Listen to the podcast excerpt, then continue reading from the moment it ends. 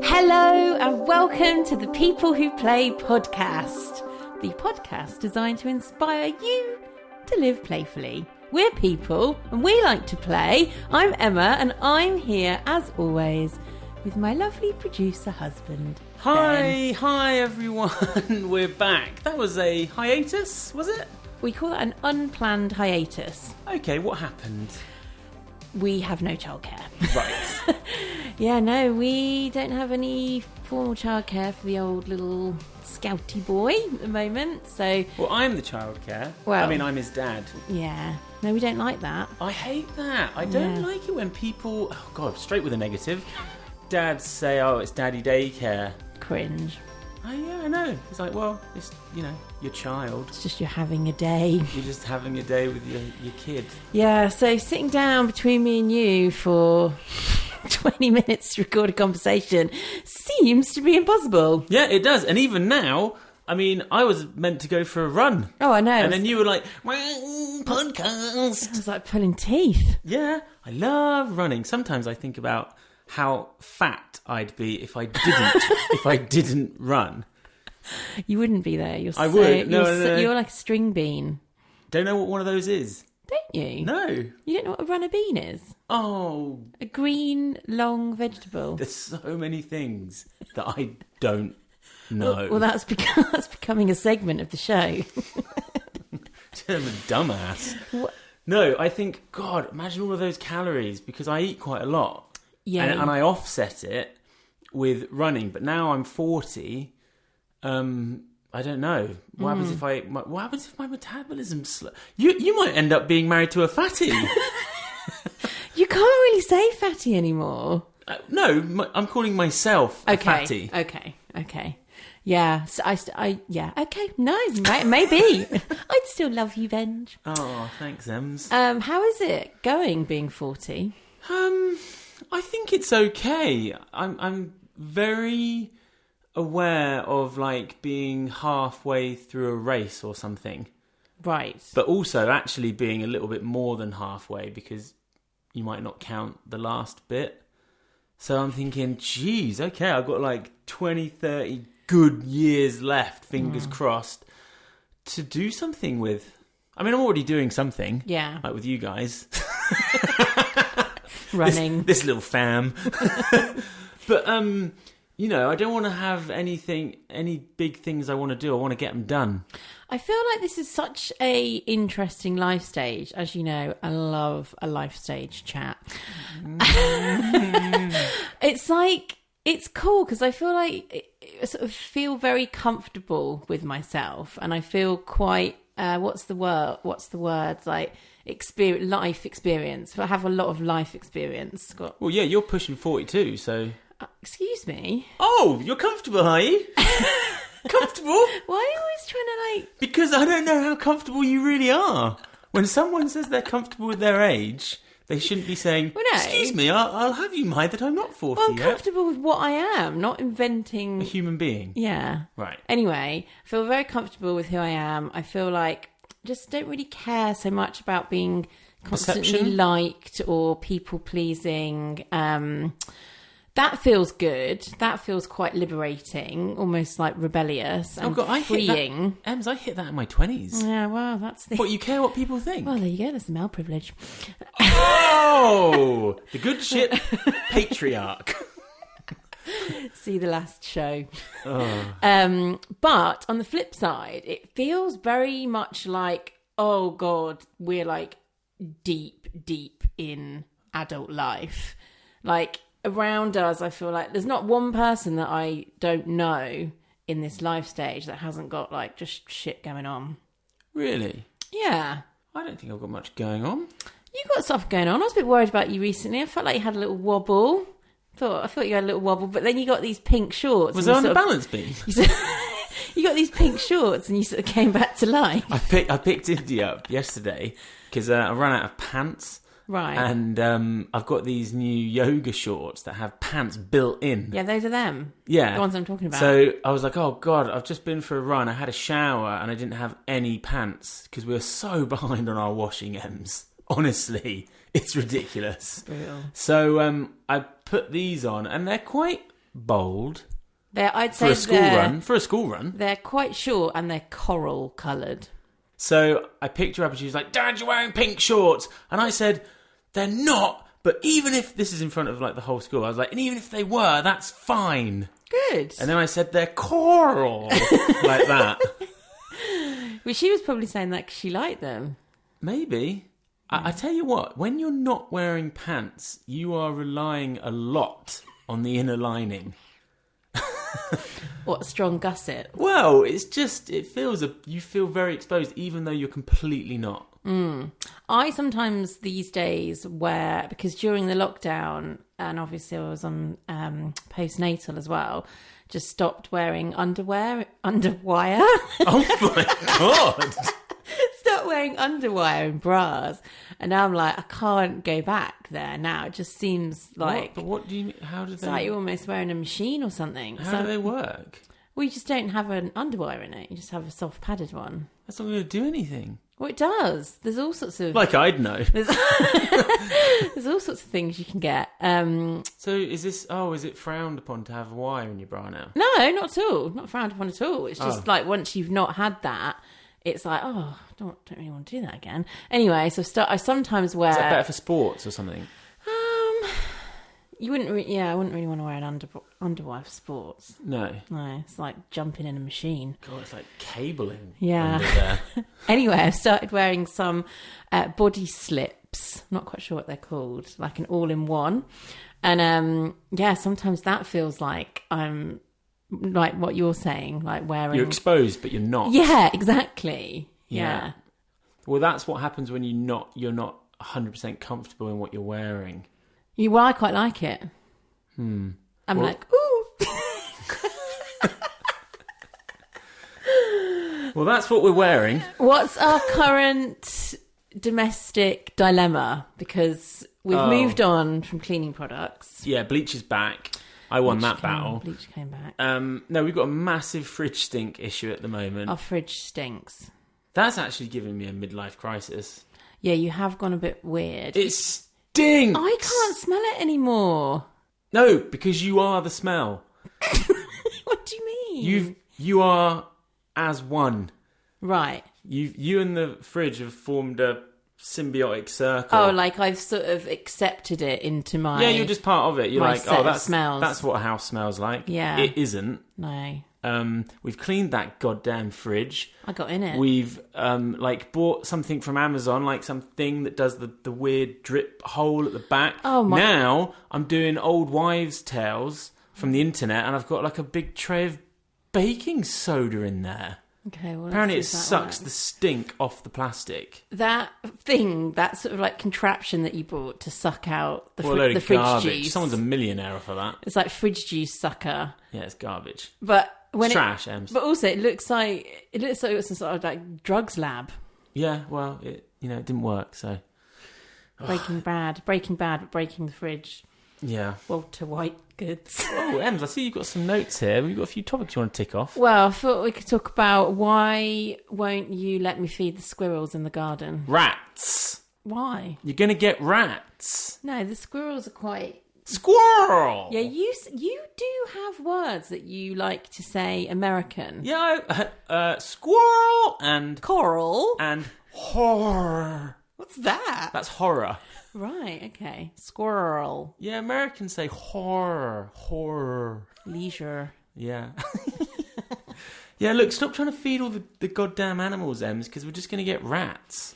You've got a rat phobia. Yeah, I had rats when I was younger, um, living with a bunch of mates in my early 20s. It almost put me in a mental hospital. Right. Okay. If you've ever lived with rats, I, it that's like a horror film. Yeah.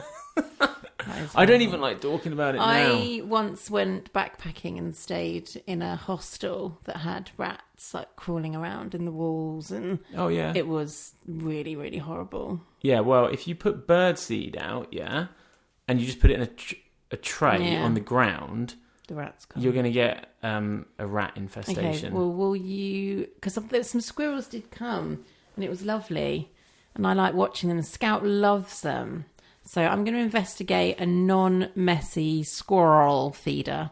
Yeah, you got to put it somewhere that only squirrels can get to it, Yeah. and not vermin. Well, are, they- are squirrels vermin? You told me off because I just gave them normal nuts. Oh God, yeah, you were just giving them pub snacks, which probably kills them. You have to go to a garden centre and get proper like. You can't just give them salted, like I didn't mean. like lad nuts. That was so funny. Just KP nuts. It's like caramelized cashews. See, that is that is like something that someone you know from our parents' generation would innately know. yeah. Whereas we're a bunch of space Why cadets. hasn't knowledge filtered down to us? I think it tried to. I think we rejected it.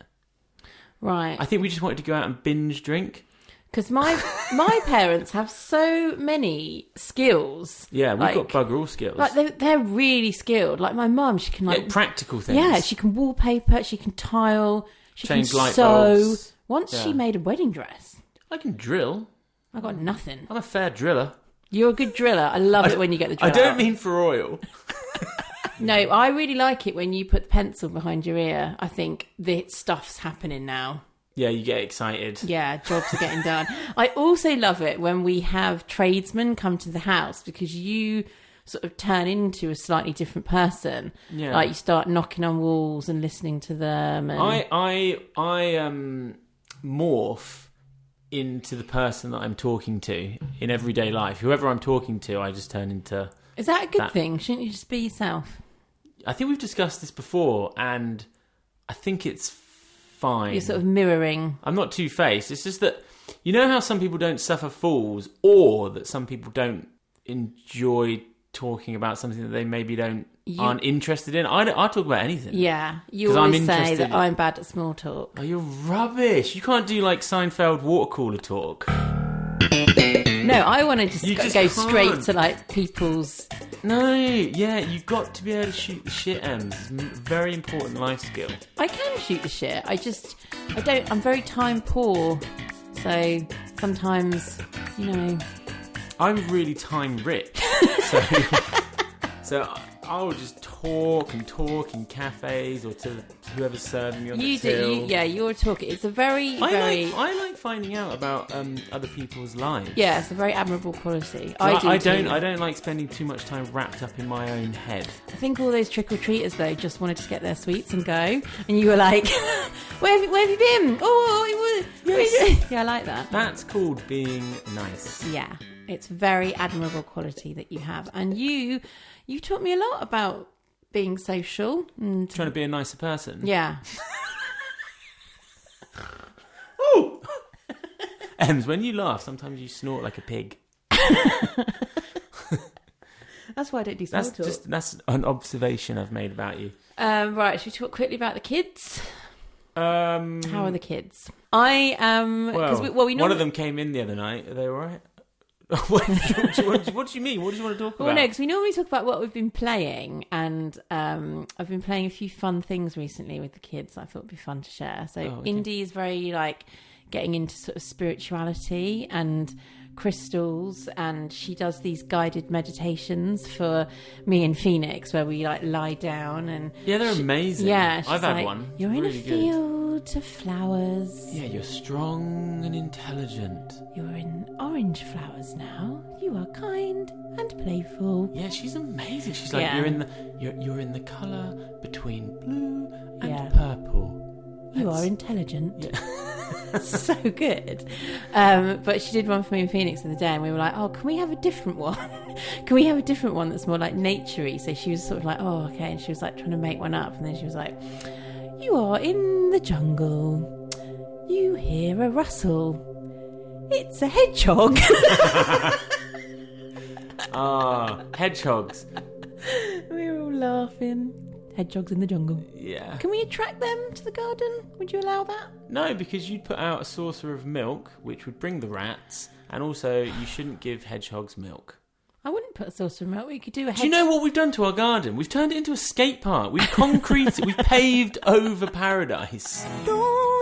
Always seem to go that you don't know what you've got till it's gone? It tastes paradise. Put up a parking lot. We have Yeah? grass. We could do a little hedgehog house. I don't know how they get in there. It's so fenced off. There's a nature reserve five minutes up the road. Just go up there and look at the cows. Are you feeling deprived? No, I want to be part of, you know, creating thriving ecosystems. So I'm trying to attract more Well, you wildlife. just put down 100 tons of concrete over all of our grass. No. Gone. They paved paradise, put up a parking lot. We have planters and we have grass. We have the available resources to cultivate life. I'm sick of cultivating life. I've done it three times with you now. Oh, Scout got a bit poorly, didn't he, recently? He got um, hand, foot, and mouth. Oh, yeah. The one that everyone thinks is. Well, I told someone there was the first social big event that I'd been to actually since post lockdown. It was a school introduction thing. It was the most people I've been in a room with for a really long time. And the first person that I spoke to, I said, "Oh, yeah, I have a younger child. He, he's not here because he's got foot and mouth disease." Oh, God. They took a step back. So many steps back. I was like, "Why are you even saying that you've got an ill child?" Whatever that thing he had was, is horrible. Yeah, the other two never had that before. No, they did. They had it at nursery. Oh yeah, It's wildfire, that stuff. I don't remember. It makes you all blotchy and red and puffy. Yeah, it's brutal. Poor It's guy. Really um infectious, isn't it? Gross. What a lovely listen for the listeners. What about you? What have you been playing? Um, Zelda Breath of the Wild. I just think of video games. No, Me you, and Phoenix are really into Zelda. and Don't, don't you it out, Emma. I love it. Who, Um, look, Ems, who's on the show? Because we've been going for 20 minutes. well, do you remember um, way, way back when we went to an event called Big Fish, Little Fish? yes, the family. It was like um, going out, but then you look down and all your whole family's there.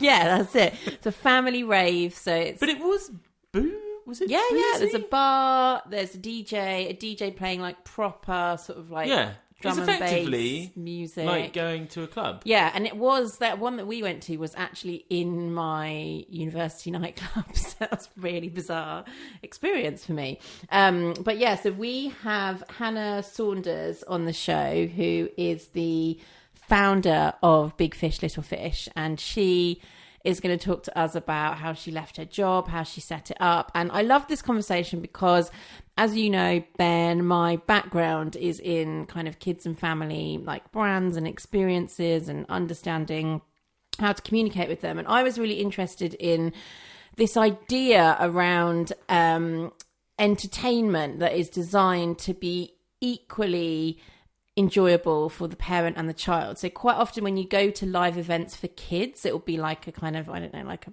whatever Peppa Pig or something like maybe that you're going along with for the child. And hmm. therefore obviously when you're there the way that you behave and act is going to be different. Whereas this event is like really designed to have sensorial cues to really like unlock playfulness in the parent. And then obviously the way that you behave in that environment is quite different to if you were in like you know a Paw Patrol show or something. I'm not saying that, that obviously Yeah. there's a role for both, but I was just really interested in that and the, and the idea of like enhancing a child's enjoyment of an experience through how the parent plays and behaves. That was really interesting for me. Wicked. Well, let's do this thing. Here it is. Hello, Hannah. Welcome to the podcast.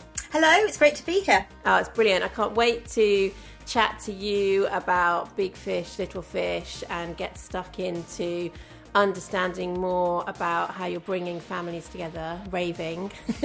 uh, but before we get to that part, I'd love to just learn a little bit more about you. Um, I often ask my guests on the podcast to share a bit about their play history, their play DNA. So, would you be able to kick off? Um, have you always been a little raver? That's what I want to ask you. But Yes, yes. Um, I'm, I'm quite. I'm, I'm a bit older to be like, I'm now 52, um, and so I was an original raver, if you like, back in the late 80s and early 90s. Um, and I was always really good at having a good time with my friends, and I had um, a little flat back in the, the 90s um, that was in Camden. I mean, it looked like a squat, quite frankly. It was falling apart, didn't have a kitchen or anything, but it was wonderful. But it became the place that everybody went to and gathered before going out, uh, after going out, and, and everything in between. And, um, my, you know, and it was lovely. And I, you know, decades later, I still sometimes meet people who are friends of friends and they say, God, I remember your house in the, in the 90s. It was absolutely the most fun I've ever had. And, um, in fact, a lot of my friends who've known me for decades, they, they often say that all, all those things. I think often I had games in the house and sort of funny little things to play with and toys and stuff.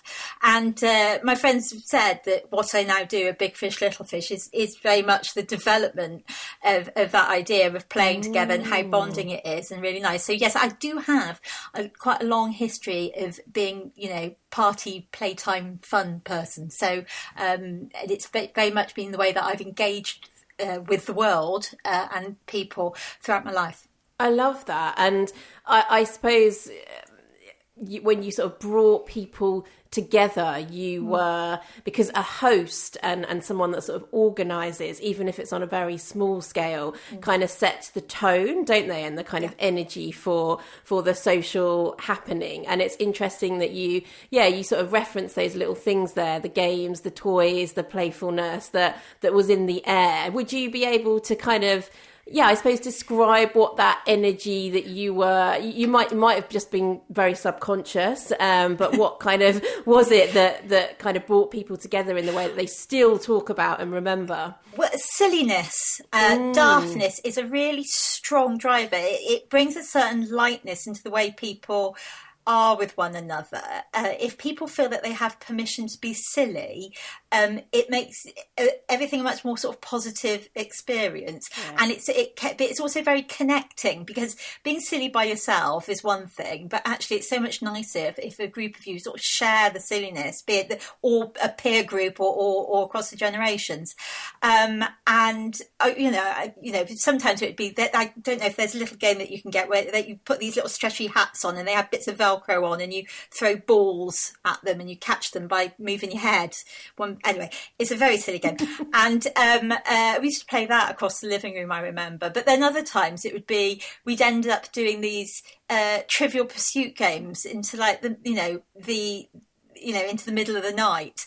And it would just be so funny to do. And i remember one time we actually managed as i said it was a bit like a squat this flat and it had great big gaps between the floorboards. And we actually managed to lose the dice. And this trivial pursuit game was going on forever and a day. And we lost the dice down through the floorboards and it was irretrievable. And and most of the people there were just like oh thank god for that we can stop playing. But my friend emma said she goes no there's an all night garage around the corner and i bet you they sell dice. And she came back with four.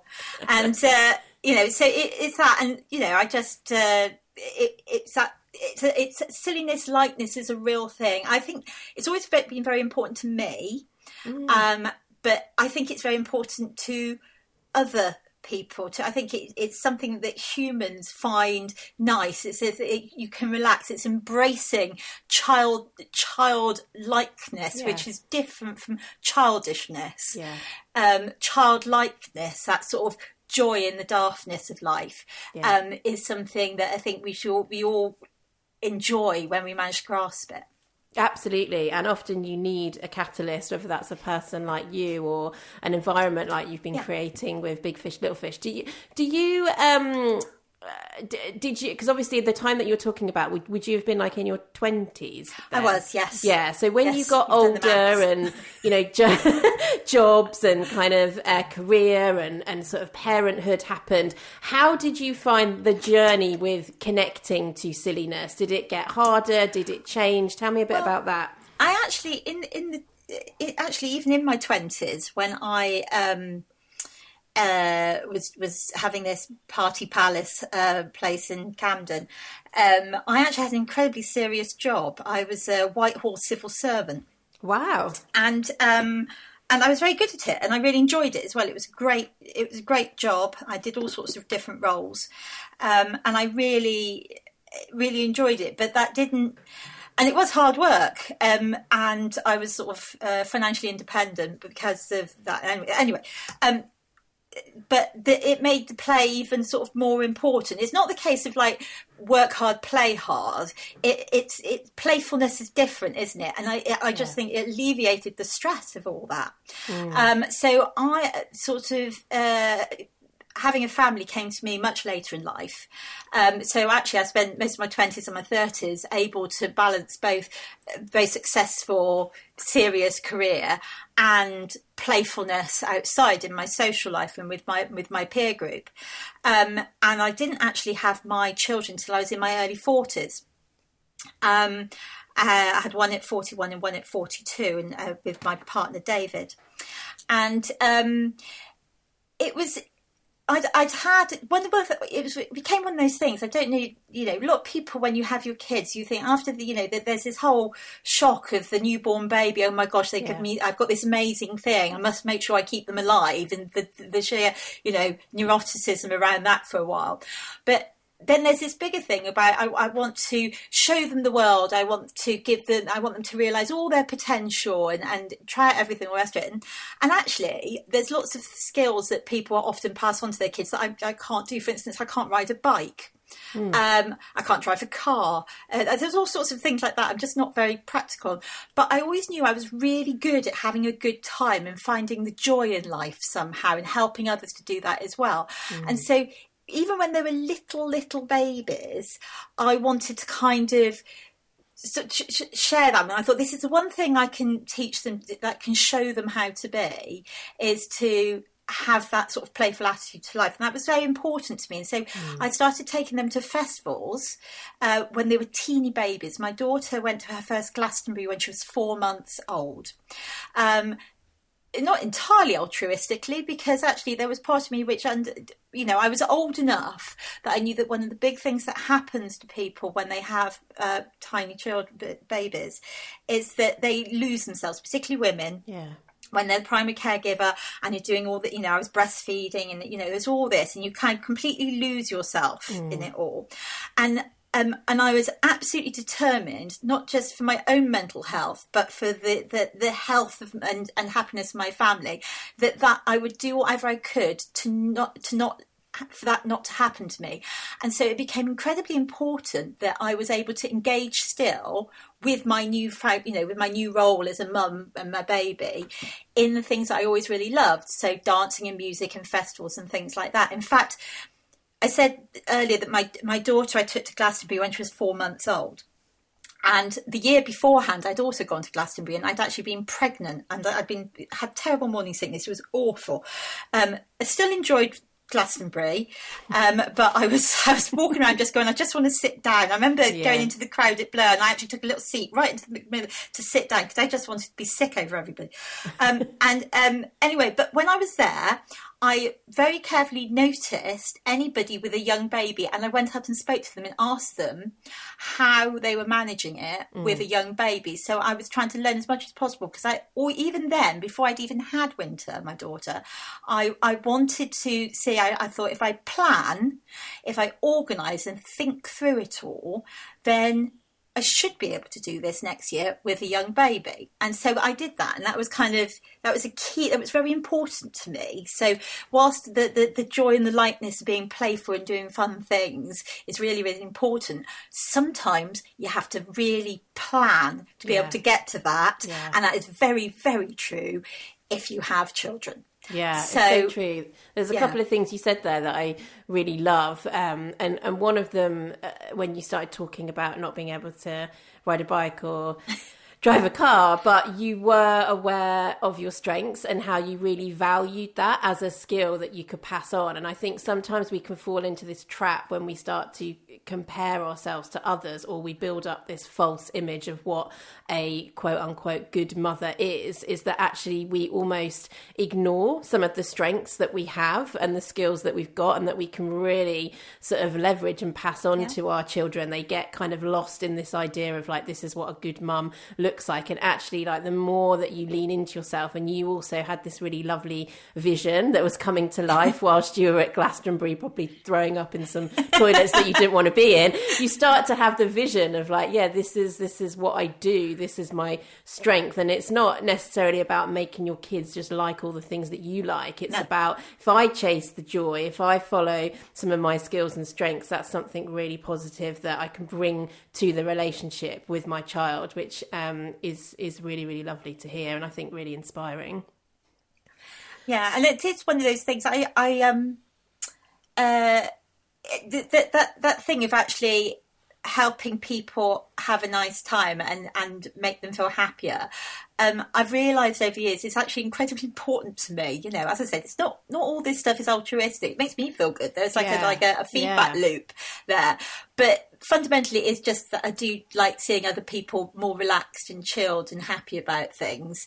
Um, and that you know in in many ways becoming a parent focus that even more because parents particularly of younger children although you might also argue teenagers as well they spend a lot of their time extremely stressed. And uh, it's almost like they've forgotten how to relax and enjoy themselves. It's such a rarity. Yeah. and um, and and actually one of the things that we've been able to do and we see all the time at the Big Fish Little Fish family rave events are people that that just being happy again and just you know and we've had you know I've had enough people come up to me at the parties saying god this is the most fun I've had forever in a day you know and I just thought yeah you probably haven't slept for three years. Yeah, it's so Um, true, and I think actually um, is something that I've discovered through the work that I've continued to do on Instagram and why I've kept doing it. Similar to you, I get such a kick out of being able to sort of galvanize people to play, and then they realize the power in that, and that makes me feel really good. And you're right, I think it, it, parenthood is a massive one where you can actually forget how to find fun, um, and it is a choice actually and it is work. You it's so much easier to um kind of slip into uh, a bit of grumpiness and you know you start to say no to things and um actually it, it, you really have to sort of attune your mind and reconnect with your inner kid reconnect with with what sort of brings you joy. Otherwise it's really difficult to play um, and i think it's it's it's great that you sort of recognize that and you're able to bring that to other people. I'd love to just before we dive into how you made the switch from your serious work and not to say what you're not doing now isn't serious but i really want to i'm, I'm going to be fascinated by that. I, just before we do that could you talk to me a little bit about um, rave culture because I was I'm 38 so I was kind of like around it. It very much Yeah. influenced like fashion and music but was too young to actually be at it. Um so yeah I'd love to just hear you reflect on your experiences of that and yeah kind of like what it what it meant to you and what the kind of vibe and energy was like. Um, well, one of the things that was really striking about it was, well, the strong, strong vein of daftness runs through it all, uh, and always has done. But it was a real sense of um, unity and support, and everybody being equal on the dance floor. You know, you didn't you know, back over, you know, there were different ways of going about things, but on the whole, you'd be going out of an evening and you'd think, right, well, there's no point putting on loads of makeup and high heels and stuff like that because I'm going to be, it will be sweated off in a few, Yeah. you know, and, and it was just, it was just great. And, it was, you know, it was just getting together with your mates, um, and just really enjoying life and, and enjoying, people, random people you would talk to, funny little conversations you would have, great music. Um, you know, I'm a great believer in the power of, you know, singing in the shower and things like that. People respond really powerfully to music. And if you layer on top that sort of great enjoyment with your friends, uh, just enjoyment of, of everything that was going on, it was just lovely. You, you felt I mean, this was all. I was in London through this. Obviously, in London was a, a quite a big focus of, of uh, rave culture. Although obviously it happened everywhere over the UK, but um, it was um, it was a, there was a real sense that you were part of something much bigger in a, in a good way. There was like a network of everybody who was going out and having fun, and it was it was gentle and supportive and I don't know. It was just lovely. It was like I, re- I remember I was a teenager in the eighties, and I remember being really jealous of my mum growing up in the sixties because I thought the sixties was really cool and with amazing music and all these great parties. But actually, the sixties, that version of the sixties, only happened to a very small number of people. Mm. Whereas when the nineties came along, I mean, it started obviously in the late eighties, but nineties when the explosion happened. You felt that everybody could have a go at rave culture, and it every, it was like everybody suddenly became cool. Yeah. It was a real egalitarian approach to coolness, and um, it was it was just lovely. I mean, I've got I've got see, I'm still really really good friends with my old clubbing mates. Basically, we've all stayed really good friends, and all our children are friends and things like that. And um, I, I, a friend of mine who works in uh, uh, an advertising company, and she's often talking to the younger people there about, you know, she tells them stories about what we did in the nineties, and, and and they keep saying, "My God, you were out, you know, partying with bears, and this happened and that happened. You met that, you know," and, and we're going, "Yeah, but it just sort of happened back then." um, so it was, it was, it was really kind. I remember that it was fun and kind and just just great. Uh, there's Yeah. so many silly silly things, um, and uh, yeah. So it was it, it, it was awesome. The music was great as well, by the way. Yeah. Um, It's, And, it's, it's uh, a couple of really interesting things in that. This idea of like the democratization of coolness and Yes. that that kind of equality on the dance floor that you mentioned. It's so interesting, almost like combined with music which you know is, is obviously the biggest shortcut to sort of mood and and energy but this layer of silliness that you talk Yeah. about as well this kind of like perfect concoction um almost of just bringing people together in a way um, that is really inducive to to play. And when we're playing, when you look at how children play, there is um, an, a, a sort of sense of democracy, democracy there because Yeah. to play together, you have to kind of collaborate and enjoy and have fun together. It's interesting to hear you talk about that. To what extent? Um, were drugs necessary to to sort of make that environment because i'm always i'm always sort of interested in talking to adults who are trying to get back to fun and trying to relax and they'll talk about you know needing to sort of have sometimes some sort of vice to allow them to to release and, and relax and, and unlock. And and i think what's truly magical about when you can play is when you you know you do that without any kind of Yeah. substance. I'd love to explore the role of, of drugs in the experience that that you remember. Well they were there obviously. It was a key part of it. Yeah. it was a, it was a, it was a, a, a an often there part of uh, of club culture and raving. But it wasn't universal and it didn't need it didn't need to be Yeah. uh, if you see what I mean. And actually the the lovely thing about getting older is as I say I still hang out with my old rave mates. They're still Yeah. my mates you know. They're not my rave mates now they're my mates. And um uh, and you know, and we don't go out and take drugs and things Yeah. like that. We hang, and we still. It was almost like you just that it. Sometimes that layer of drugs gave you almost allow gave you the initial permission to be an adult and being so daft, but the the experience of the daftness and things stays with you. You think, oh, I know how to do that. I know how to enjoy it, and and you know, I I still go to clubs, I go to festivals and things like that. I sometimes drink, but um, you know, it's not about you know getting absolutely spangled uh, now and uh, staying up for three days on a trot. I just couldn't. I couldn't do it. I, I wouldn't want to. I can't. Yeah. And so, um, so yeah, it was. Yeah, it was. It was a. It was a key part back in the nineties, but not for everyone, and certainly not all the time. Yeah. Um, and but the whole experience of that raving just taught us how we can just be silly and uh, and you, you, you find the sort of shared sense of humour with lots of people and things like that, and that's still there now. yeah Um, uh, you know, I went to the festival on Friday with some friends. It was just absolutely hilarious. You know, it was adults only, and it was just really, really silly yet again. yeah Um, love that and uh, it's it's because that's we we gave ourselves permission uh, to be silly back in the day, and it's it's still with us really. Perhaps- um, perhaps and how much we enjoy it. Being able to be silly as an adult without the need for drugs is the new drug. yeah, it's it is actually. I Yeah. once I once spoke on a panel at Secret Garden Party, um, which was called "How to Get High When You Don't Get High Anymore."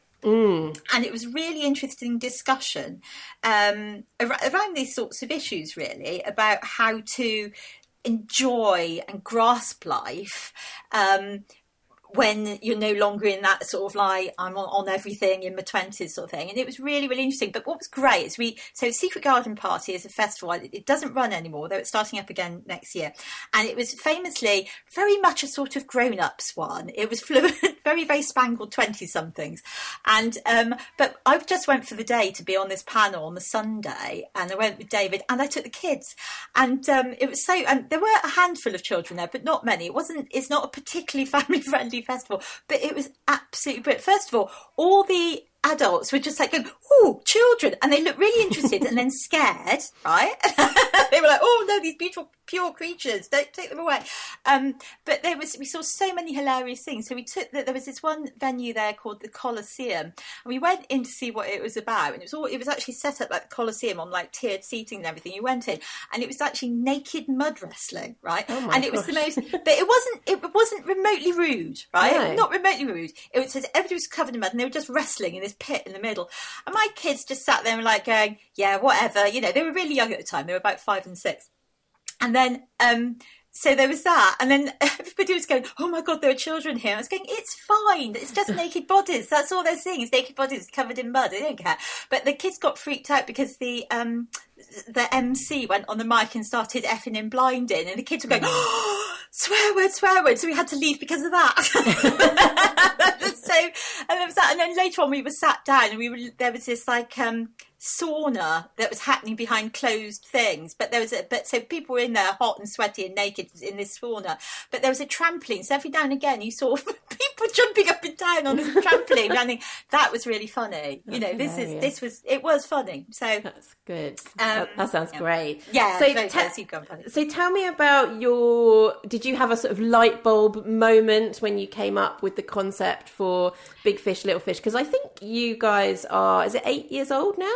Yes, we are the Yeah, original family rave. Original family rave. So, um, I uh, after I had my kids, I had a had a. I was very fortunate to be able to have a couple of years maternity leave, basically, because I had one, then the other very quickly, one after the other, and I went back to my terribly serious job in the in the home office, and um, I I just didn't enjoy it anymore. And I'd been there, I was very successful and uh, it was quite high level. So I didn't have anything left to prove. But I just I just didn't enjoy the environment. There were various reasons for it. But anyway, I decided after my 20 year career, you know, 20 years serving at the the coalface in Whitehall, I would uh, leave. Um, but I left without knowing what I wanted to do or anything. I just decided I just didn't want to do that anymore. Um, haven't done so many good jobs. And um, so I was really a, a bit of a two and eight about it all. And, and I, I took some advice from some various people who'd been in similar sort of career uh, crises. And I uh, had a careers coach. And I um, went to see her, a very nice woman called Marie Taylor. And uh, we so I did a piece of work with her about what I could do next, what I should do next, what I want to do next, and all these sorts of things.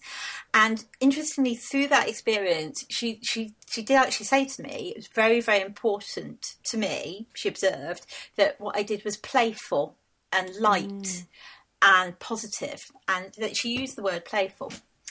And uh, through through that process of sort of six months with Marie, I I decided that I would actually uh, set up my own business, which you know having been basically institutionalized um, in the public sector was a bit of a jump, um, and that that I would do. do Big, this thing going to be called Big Fish, Little Fish, and it had come about because I was doing a lot of, um, you know, primary caring for the kids because I was no longer working, um, I was going to lots of baby groups and all the rest of it, and uh, and it was all very nice, but it was a bit dull. Meanwhile, I had also been taken to all these great festivals and been having a wild time with them and seeing how they reacted to things and how positive it was for all of us together as a family. And so I thought, what I what I'd like to do is create that thing um, that we enjoy together, where where I enjoy myself, they enjoy themselves, we all enjoy it together, but not in a festival, and just take it and do it something, do something like it indoors over the winter months. Um, to give a bit of difference from you know the, the baby groups. And, And so what- that's that, that's literally how I came up with it. Love it. And what what do you observe when families come? Because you will have spent time, as you describe, in various different um, parent groups and and things like that. That that we all sort of take our kids to all different environments. What do you think is unique and special about what happens? To families and both parents and kids when they come into a big fish, little fish space. Well, I think they were designed specifically with my family in mind, and then I created it, and, and it struck a chord with lots of other people as well. And I think it's definitely uh, an environment where they feel it's very non-judgmental, uh, it's very relaxed. Um, there is, I, I'm always very clear that the music is, it, it, the, the whole event is created to be as much fun for the grown-ups Yeah. as the children, right? And so, for instance, none of the music is not kiddified. It is drum and bass. It is techno. It's acid house. It's hardcore. It's dubstep. It's you know, it's it's club music, um, and and that's lovely. And also, the, and one of the things we learned early on actually is that very young children have a very strong have a strong response to adult club music. There's loads of places they can hear nursery rhymes, Hey Yeah. Duggee, Yeah. you know, Baby Shark, all this sort of stuff, or, or more children focused music. Um, but actually putting them in an environment where it is that sort of different sounding uh, music, they respond really strongly to, particularly drum and bass. As soon as they can stand, they, they bounce to drum and bass. there you go. Um, which was which was great interest to us. And so you also see parents relaxing and smiling, as I said, often haven't done it very well. And the kids just love it. They're just like, my parents are happy. Look, this is great. Yeah. And they dance together. They're on the dance floor and they've got, they can have bubbles and foam going over them. So slightly older kids are being popped on the shoulders and we put out giant balloons and they're kind of like bouncing the balloons around. It's absolutely brilliant. But I also recognised, even though the sort of the, the, the concept was very much this idea of making a, a family friendly rave, and all that, all the all the details around the timing of it and things like that were all carefully gone through, thinking through what's the best time for children. Any time after five, and it's like the witching hour; they all go crazy. Yeah. And then you know all the toddlers have their, their nap times over over lunchtime. So um, so you know that's why we have it in the middle of the afternoons. We also wanted to have as many members of the family as possible there. So that's why we do them at weekends, so that you have you know as many of the adults as you can. You know, I know Yeah. I know a lot of adults do work at weekends, including myself, may I say. But um, uh, so so th- there was that. But I also thought, okay, so the music is the beating heart of what we do, and that shared experience on the dance floor with all the daftness of the effects and the confetti cannons and things like that. But I also thought, well, let's put some crafting in there as well. So a bit more like a festival, other things to do. So it's not just two hours of being on a dance floor next to a bar. Um, so we we introduced crafting, and then along with that, we introduced themes, so people can dress up. Again, add into the silliness. You don't have you can do what you like. It's very relaxed. You can do it, but if you want to dress up as a pirate, and we're doing the pirate theme one too. I mean, if you want to dress up as a pirate, and we're doing a space one, that's fine too. Um, and uh, so it all just sort of feeds in together. And what what I what I do see and what I aim to see is just lots of happy, smiling people. Sometimes the crafting area is very funny actually because you'll see parents with tiny babies who couldn't, you can't craft, um, but they'll, they'll, be sat there and you can just see the parents are so tired they just want to sit down with the baby and they themselves yeah. are making him a little bit of you know yeah. the little cardboard crown or something like that, and it's just lovely. You think that that that, that mum just wants to sit there and chat to the craft manager who's just saying, "You're right, love. Should I get you some water?" You know, um, and that's the other thing is that all the people involved with Big Fish Little Fish. Um, and that's not just myself, but there's all the stewarding teams, the craft managers, DJs, and everything. Um, almost all of us are uh, parents ourselves, apart from some of the teenagers we have who are actually our children uh, who work. And um, but we really sort of care, and it's not just about ensuring that the crowd is okay and safe and everything. We really are just trying to make sure that that they get everything they want to uh, and can out of the event. And again, over the years, we've had a lot of feedback from people saying that that really shows. Mm. Um, and for instance, um, we've had uh, parents of uh, children with autism contact us many times over the years now. And they just say, look, really want to bring my child along, but I just don't know if it's going to work for them. They, they do like, you know, there's this. And I've learned a lot about autism over, over the last eight years of doing this. And, you know, every child is different and they have different triggers and different ways of reacting to things. So, so, so if family like that contacts us in advance, we allow them to uh, arrive five minutes before doors so they can be in the venue as it fills up. Um, we advise on specific venues so that there, there, may be some that have more sort of like escape rooms for them if they want to go somewhere that's mm. calmer. Um, we, you know, some, some children children, for instance, have um, issues that they love having their face painted.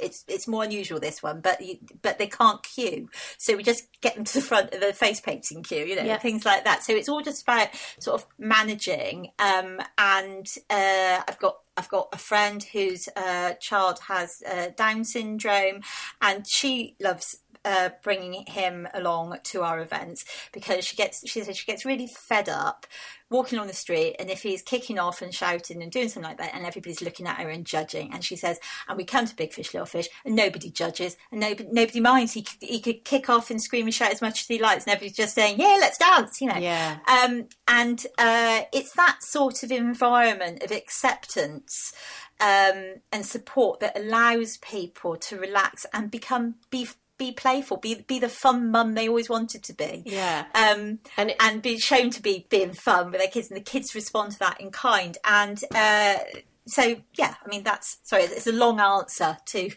no, it's lo- it's lovely to hear you talk so passionately about it, and it's what you're talking about there and how you approach the because I suppose it, it's getting the balance, isn't it, of creating something that's this really like cool, um, atmospheric rave environment, but yeah. equally is very child friendly and safe and welcoming. And it yes. sounds like you really really pay attention to the small details to do that. And it actually, for me, when I was listening to you talk then, it's like what you were saying about how the conversation we had about the bringing the equality to the dance floor. When you describe uh, your friend's boy with downs coming to that dance floor and just doing his thing and it's you know it's part of the bubble that that you've created. It comes back to yeah having that that that playground that equality. You come to this dance floor you come to this space and we're all here to yeah. to play and it's that that trip. it's I aim for true inclusion. I feel that everybody, every family has the right to a good time, basically, and to, to come through our doors and and and have that good time. And we, I've tried to do that over the years in terms of sort of demonstrably supporting different aspect, different parts of society. So we have played pride events. We have hosted socials by Out with the Family, which is a, a, a an organisation in support of LGBT families, um, and indeed other, another one in Dundee as well. The name escapes me right now. Um, the, we have we have hosted a social for the Oxford Downs group, um, a group of families there uh, where, where, some of the children have Downs. Um, and we've supported many individual uh, children um, on the autism spectrum as well and things like that. So we we've always gone out of our way um, to make sure that we do as much as we can to allow anyone to come. Yeah.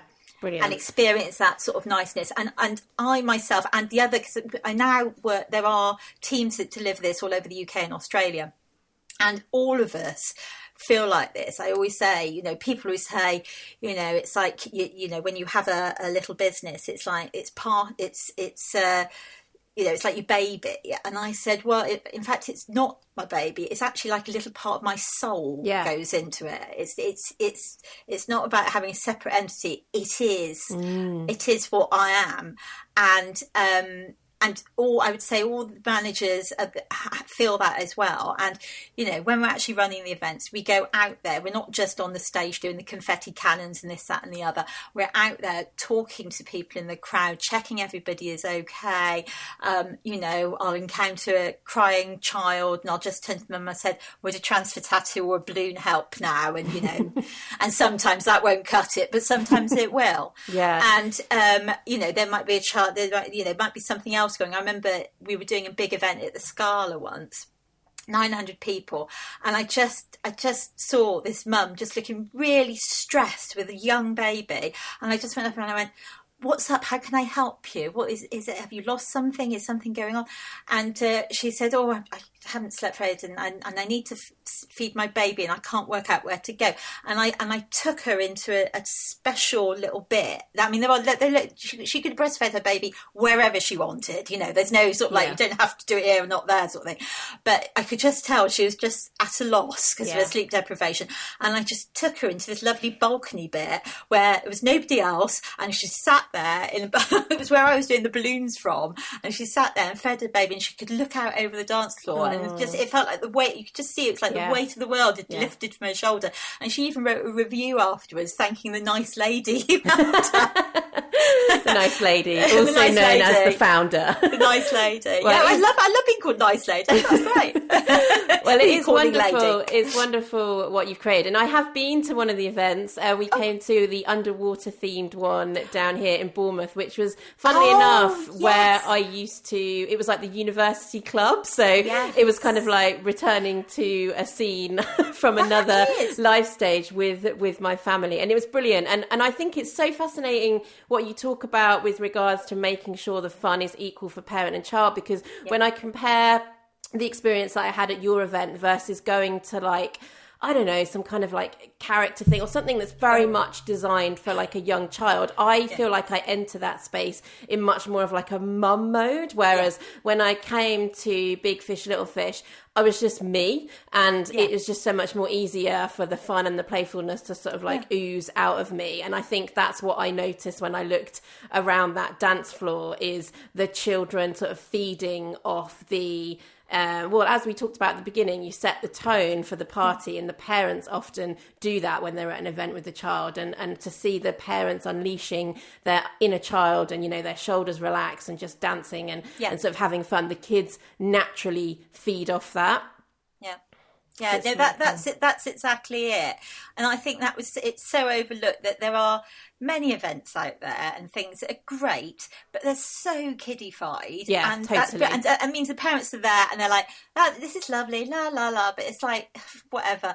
Um, and there's lots of great stuff, really high quality, really like educational and involving, engaging for the kids. And the parents just sat there going, "Yeah, yeah, okay. Well, this is one of the things I have to do for a parent as a being a parent." uh, Exactly. I couldn't agree or more. the other thing is, is sometimes you might manage to take the kids out for a, a Sunday lunch in a pub, but the kids are bored out of Yeah. their minds. Yeah. And then the parents can't really relax because they're just worried the kids are going to kick off and scream the place down. Um, whereas, you know, so so by by looking at all the generations that Yeah. are coming in and and engaging with them you enable them it's it's bigger than the sum of its parts basically Totally. it kind of releases it all and everybody's so nice and the parents go i do remember how to have a nice time i love the fact you said about the bournemouth venue actually because we have because we play places like fabric and, and things it um uh, uh, we we uh, i i have had people come up and say they actually met their partner that they're with with their baby at the venue we're playing and they said and they just like going thank you we're, we're actually celebrating um with our baby at the place we Ah, met and so i just think that's really is that nice That is Yeah, really nice. Yeah. No, it's brilliant. Brilliant. You've created something wonderful, and I've loved unlocking this story and so many um, natural um, sort of evolutions from your strengths, your passions, how you have that skill to bring people together over playfulness, and, and how you sort of spotted that gap to bring families together. So, thank you so much for sharing that with us. It's really inspiring. Is there anything coming up next that you can tell Ooh, the listeners wow. about? Well, it's obviously it's been a bit of a dry eighteen months, Yeah. um, but we uh, we have been back over the summer playing some festivals. You can find out about all our upcoming fen- events on bigfishlittlefishevents.com. Um, and uh, oh, they're all over the place. They're happening. I'm trying to think. In September, but the fabric one we have got in September is unfortunately sold out. Um, but we got West London, South East London, Exeter, Bristol, Birmingham, uh, Barrow in Furness, uh, Wales. Is there, there's Cardiff one coming up. There's a Nottingham one. There's there's all sorts going on everywhere. Quite frankly, we got we got really exciting DJs, great themes, lots of Halloweeny ones. So keep an eye out for those. Um, and oh, Hastings. I'm playing Hastings for the first time. That's quite exciting. Great, you're Um, everywhere. I love it. everywhere, Yeah. Everywhere. Well, And, thank you um, so much for your time. Um, it's been lovely to chat to you. And Thank I gotta say, inviting me. I got to say this: keep raving. Ah. Okay, Ems, there we go. Fascinating stuff. Yeah, love it. It's really inspiring. I loved talking to Hannah. She's awesome. Ben, what's that sound? Hmm. Is it a redundant piece of tech? Yep. I mean, we've got a lot of them in this house. We seem to be building our own museum. yep, we've got some faxes in. Now, there's some good ones here, and um, specifically all for you. Okay. So uh, here's one from Erin Miller that came through Instagram, but you know, facts. I'm curious if Ben has ever planned a dad play date with another dad and his kids. I suggested this to my husband and he was on board, but I have doubts it will ever materialise. I have to wonder if women get used to planning play dates with kids because of our time on maternity leave.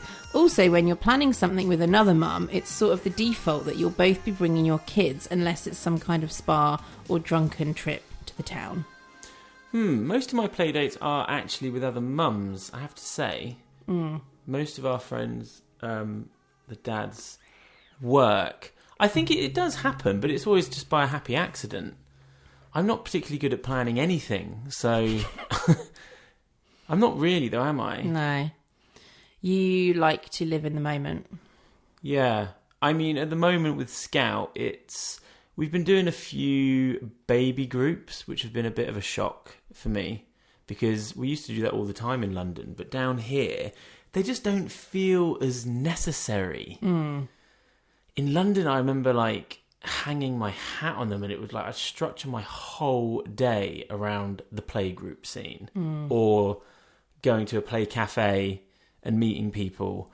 Um, down here, I just feel completely different by the coast. I just think, well, let's just like after I've dropped Indy off at school, let's just go get a coffee and then just see where the day takes us. That might be a like Uh, you know, like see who's out and about. Yeah. See what's you know. might be a third child thing as well. Maybe a bit more confident. Like sometimes with the first one, you sort of cling to those environments that are like really catered to kids. Um, Yeah, totally. They're kid things that you think you should be doing. Yeah. Now I'm more into. Well, let's just do some stuff I want to do, and they Yeah. come with me, and they probably have fun yeah.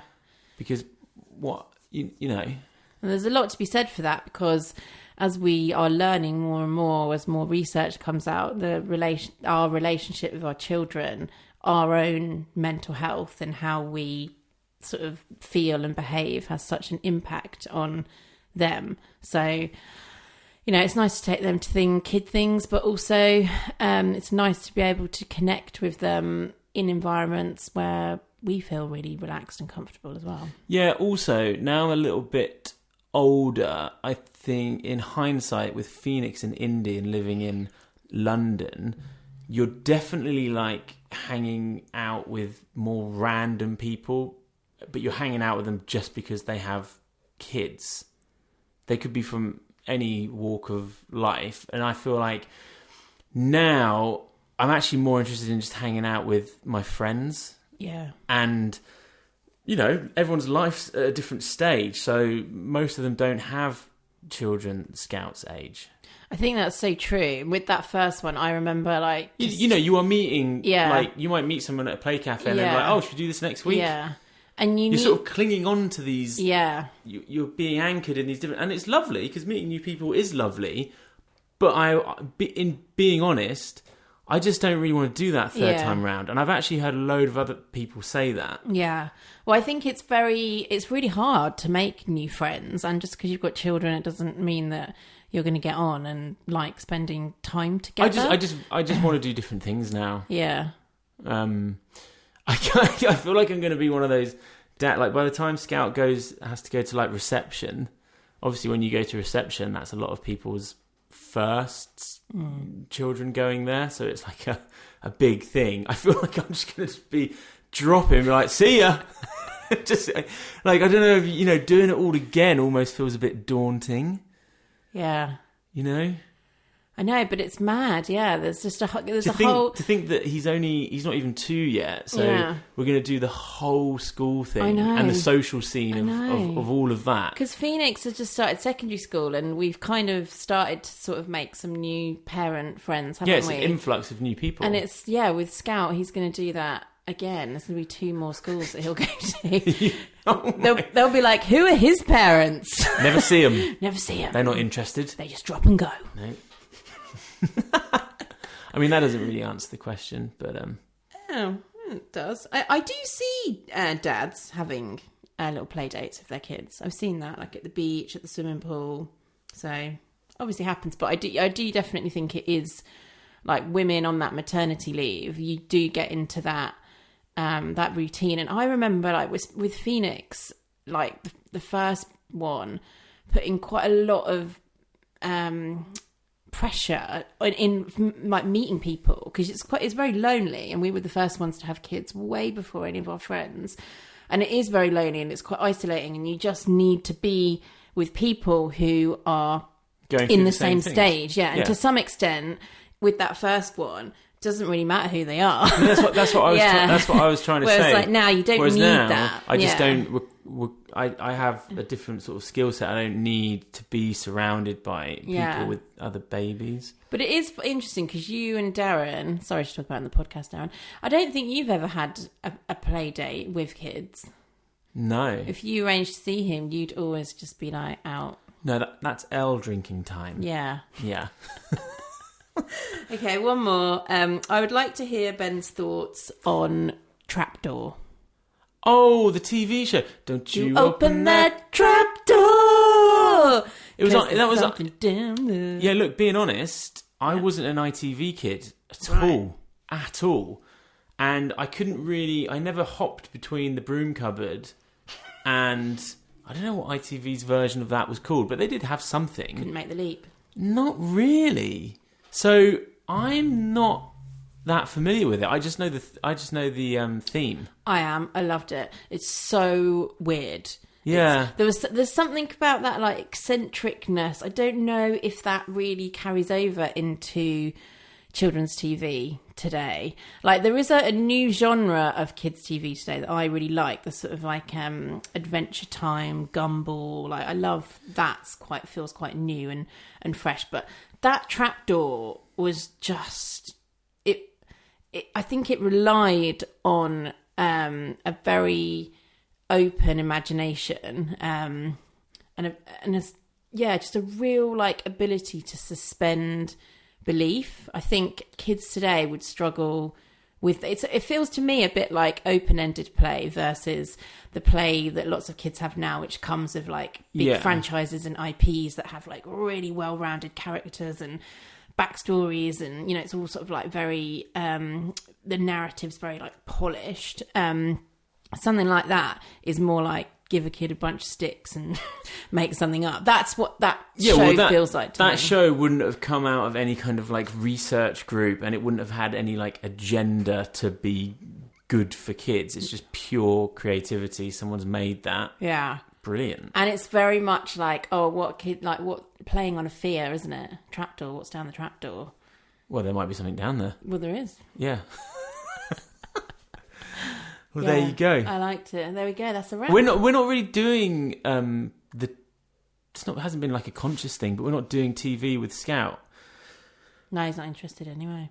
No, but even you know, TV is just sort of dead, isn't it? Yeah, no, I feel so differently about. it would be really weird to put Yeah. iPlayer on and put CBeebies on. yeah, Like I wouldn't even think to do it. I, I'm not trying to be um like a sort of- moralistic. no, like an anti-TV Yeah. hipster because it's not a crusade or anything. It's just I can't. I'm just not interested. I don't think he would be either. No, I sort of like when he was ill. I was like, oh, He's still very young. In fairness, TV. He's very young, yeah, and I'm sure he will. he's going to watch. He's going to watch films and stuff. Yeah, he'll come to get into it, but Also, I don't want to be dependent on that stuff. no, I feel really differently about. um You know that in the night garden routine, Oh god, like if you, some people, if you don't get that on, they ain't going to bed. that's also, uh, I think, just a, a third child like wear out thing as well. It's That's like, again. It's just like, I can't do. It's like I can't do like any we should do a that. thir- we should do a third child pod. yeah, because there's so many things that um I I don't know if it's it's not better or worse. It's just how I feel. It's not just a third child. It's the gap that we've had as it's well. the gap, definitely. Yeah, but also your if you think when we had Phoenix, that was like eleven years ago,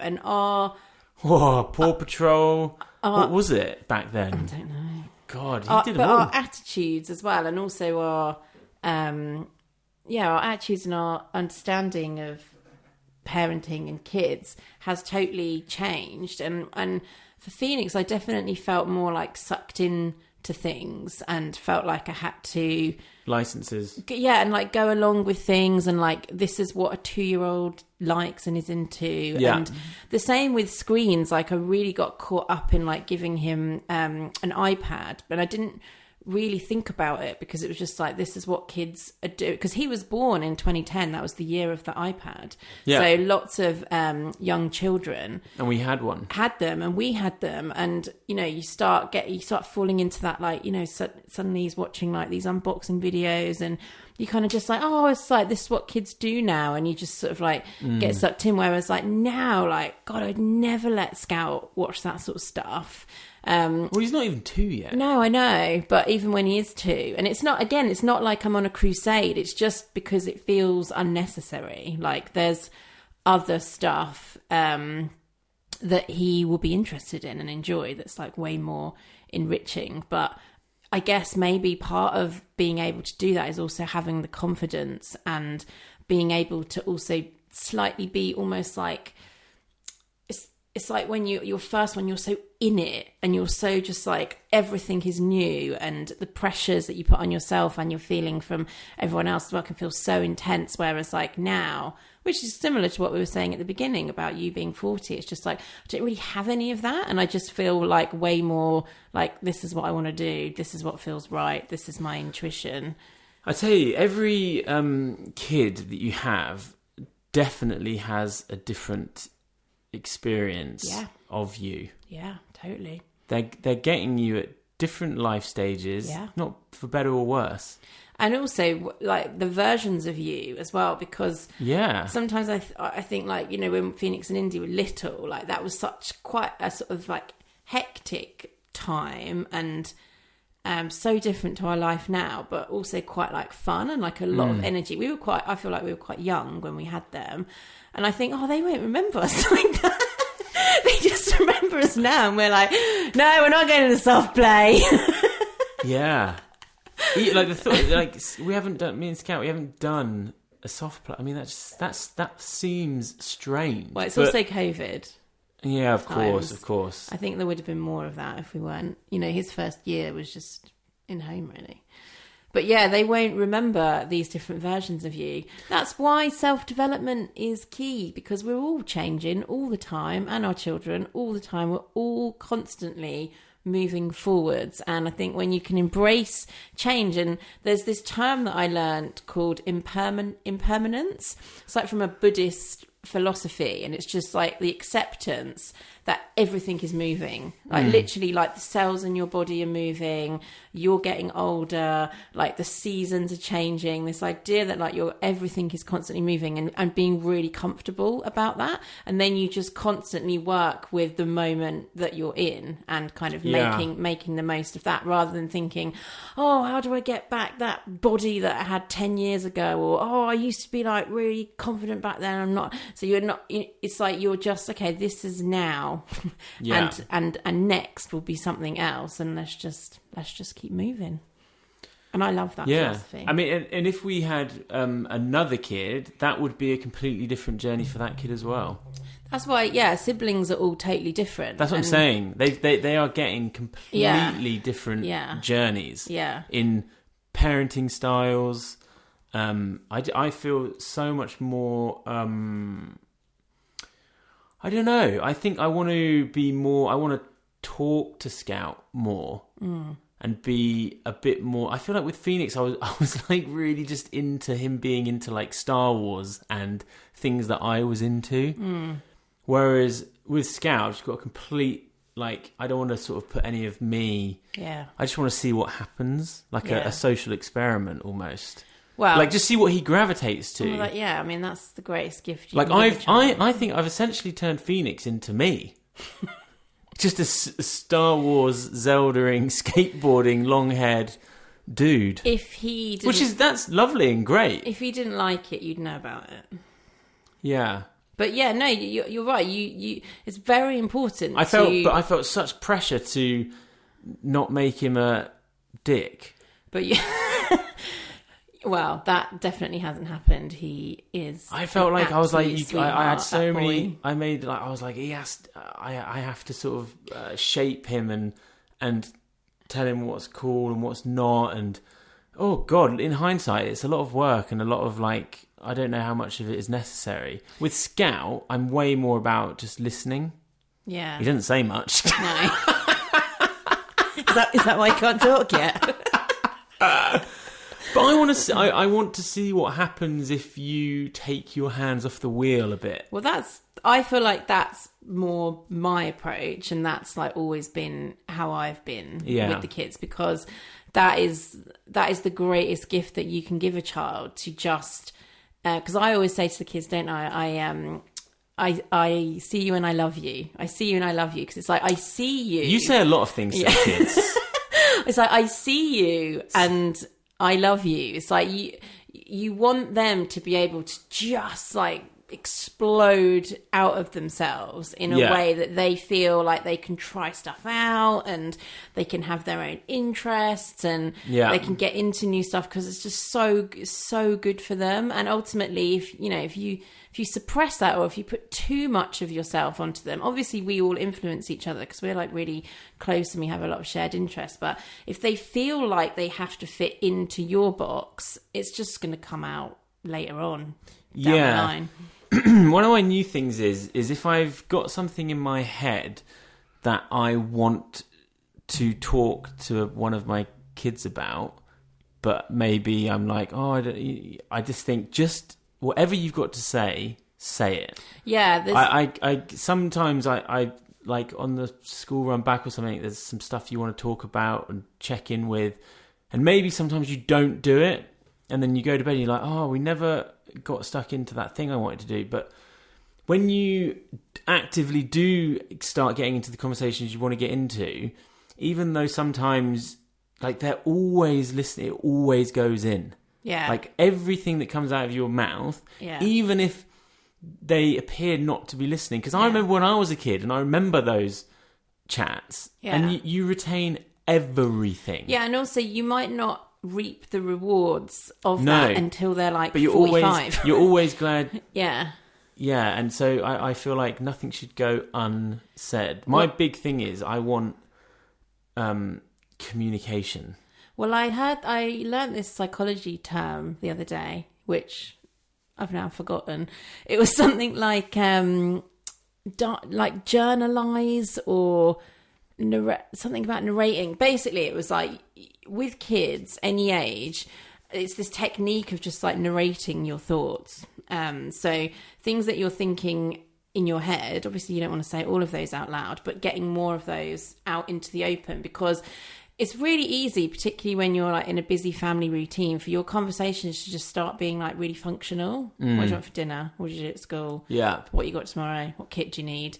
And it's like uh, really important for your kids to like see you as a person and that you have thoughts and also that you have flaws and that you fail at things and that you're able to sit with different feelings. So this technique was about more of like that inner dialogue that you have, getting that out a bit more, like making it totally normal to just be like, Yeah. cut- you know, I'll be like, oh, actually, I had a really, really tricky day today. I didn't, didn't really like it actually. Um, feeling a bit sad about it. Mm. And it's like the intention is not is not to get a response out of them. So No. it's very open ended. Once you, because I feel like I've got lots of advice that I could give Phoenix, because I remember starting high school like vividly, and I think sometimes you can catch yourself thinking, "Oh, I won't," you know, I won't bother, you know, do something else, and it's like, no, you should always, if you've got like advice, you should just put it out there. Yeah.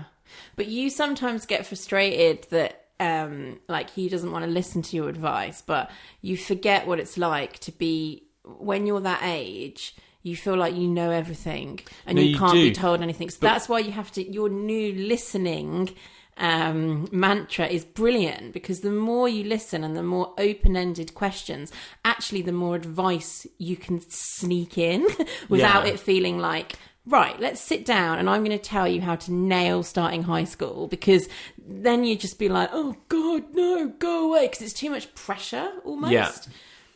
Yeah, and also um, timing is everything. yeah you once you start like learning your your kids kind of trigger Yeah. points and like there are just great times for to to slip that advice in and there Yeah. are awful times Yeah, and you, you, definitely have to pick your your, you Yeah. know, your moments and like where you are as well like sometimes it could be like you know throwing water on a fat fire Yeah. and we all watched those videos in the 80s and saw what happened to that. Yeah. Yeah, those with boys in particular, um, they they they say um, no eye contact. So like walking, cycling, Yeah. in the car, those are really good moments to have deep chats. yeah i think um I've had some amazingly deep chats with Phoenix. Oh my god, that kid! Like some of the things, like when he was not so much now, but when he was kind of like sort of transitioning from sort of like nine, ten, you know, secondary school was like on the horizon. He's like amazing at metaphors that I was getting out of him. He'd be like, "I feel like I'm this planet." orbiting and like everyone else is in this solar system and they're like spinning faster than me and I can't keep up. oh yeah i remember I'm, like, this Going really slow. you came downstairs and went to the fridge and just started crying you were like that boy he's just Because I was just like, Yeah, that's nice. If you can express yourself with those kind of metaphors, I think you're to be all right. I think so too. I'd rather teach him about emotional intelligence than um, teaching him the practicalities of changing a light bulb. I know that Hmm. that might bother some people, but I, I just, you know, Maybe I- that's it's- okay it's- then that we didn't inherit any skills Yeah. because we've worked on our self development and our The EQ truth is, instead. yeah, I think this generation is going to have a lot of emotional intelligence and and, and a, just a different, a completely different toolkit to Yeah, well- to previous generations. I, I'm not necessarily saying it's going to be it's going to be better in some ways, and you know, all you can try and do is is just improve on what you, your experiences were. Well, we have a mental health crises out there. The data is very real, and we have a lot of children that, you know, unfortunately are very stressed and anxious because they have to spend time in environments where they're not allowed to be seen and they're not allowed to unleash themselves. Um, and they're also growing up in a world that's quite harsh, isn't it? It's like, you know, the point in time where these kids have been born it feels almost like in the red, you know? So, like, things like climate change were around when we were kids, but it felt like, oh, you know, we've got a while. Yeah, we've got a while. Um, we'll just get that impulse that says like ozone layer protected, which probably just meant absolutely nothing. But like now, this time feels very urgent. It's like climate crisis, it's pandemic, it's like, um, I don't know, everything's very much like we got to sort this out now. And to to to still be able to like find joy and express yourself and be content at the same time as all that going on um, does require a different toolkit. It really does. Um, we have to help our children to be able to be like, yeah, there's some stuff that is kind of real. Um, it's you know, and it's something that we all need to be aware of and work on. But it doesn't mean that we have to live in a perpetual state of anxiety. Yes. Yeah. Because Phoenix is having granny sleepovers at the moment, and granny was just here, and she said, "Oh, it's such a shame, Phoenix. You know, he gets anxious when if the news comes on and they talk about the the climate, and you know, it's such a shame they should sort of you know effectively live in a bubble." And I just think, well, there's nothing. You know, if he's feeling anxious, that's valid. Yeah. There's absolutely nothing. Yeah. I don't. See it as a problem. And that's why I don't see it as something that I need to fix No. because he's feeling anxious about something that's very real. I can answer questions about it and we can talk about it, but they're valid feelings. They Yeah. shouldn't necessarily, almost should, you know, you should be encouraged Yeah. to feel things. You should, and that's what any and not kick it under the rug. any child or adult actually wants to have their feelings validated because it's horrible when your feelings aren't validated. Oh, don't be silly. Oh, you don't need to worry about that. It's like, Yeah. well, that doesn't make the feeling go away. So now what do I do with it? Exactly. So it's like it's like it's so important to like validate that, and then I think engage them in coming up with coping strategies. Kids are so much like smarter and um, resourceful than we sometimes give them credit for. It's so easy as a parent, like we just want to take that pain away. It's so uncomfortable for us to see our kids worried or upset that we just want to make it go away. But actually, we need to sit in the feeling with them, um, that it's okay to be in the feeling, and then figure out together um, what we do. Th- we just went off on a tangent then, Ems. Yeah. We well, went long. That's because we haven't spoke to each other for a while. Well, this run ain't going to run itself, Ems. I like how you sort of have a timer on deep chat. well, that's me done. Yeah. Well, you know, it's like it's like I always say, one person couldn't feel all that; they'd explode. You do always say that, like um, Ron Weasley. Sometimes, if I, because I'm a bit of spacey sometimes, aren't I? Because I always have about 3,000 things going on in my head. And sometimes, Yeah, I've got like two. yeah, you're like, what, what are you thinking at the moment? And then I like list them all out, and you're just like, that's impossible. Yeah, I, honestly, can I tell you what I'm thinking about right now? Like, oh, when Phoenix gets back from school, he's going to have the Nintendo Switch. Then I can scan in my Zelda amiibos and see if I've got any unique items. That is literally my day.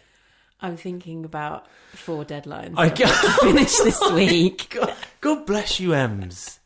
But you're a worker bee. We're a team. We're a team. You're a worker bee, and I'm um, I'm Daddy Daycare. Ugh, bore off. Rebrand.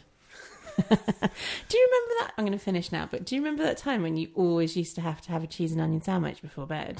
It was weird. It was pre-kids and it was pre-marriage. I'm really glad you grew out of that. Yeah.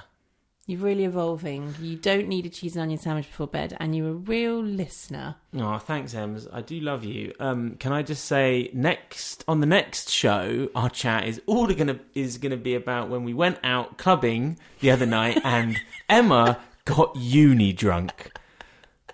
So if you want to hear all about that, tune in to next episode. I don't want to talk about that. I've only just recovered. My face puffed up like a big squirrel. Come on, everybody, let's invite the entire club back to our house so we can have a massive party. Hmm, I don't know how Granny's going to feel about that. She'll love it. I'll leave you with that anecdote. Thank you so much for listening, everyone. Um, the hiatus is over. The episodes are coming back thick and fast. We've got um, some great interviews in the can. Um, that are coming up. If you want to find out more, you can follow playful underscore den on Instagram. You can support me and the podcast on Patreon.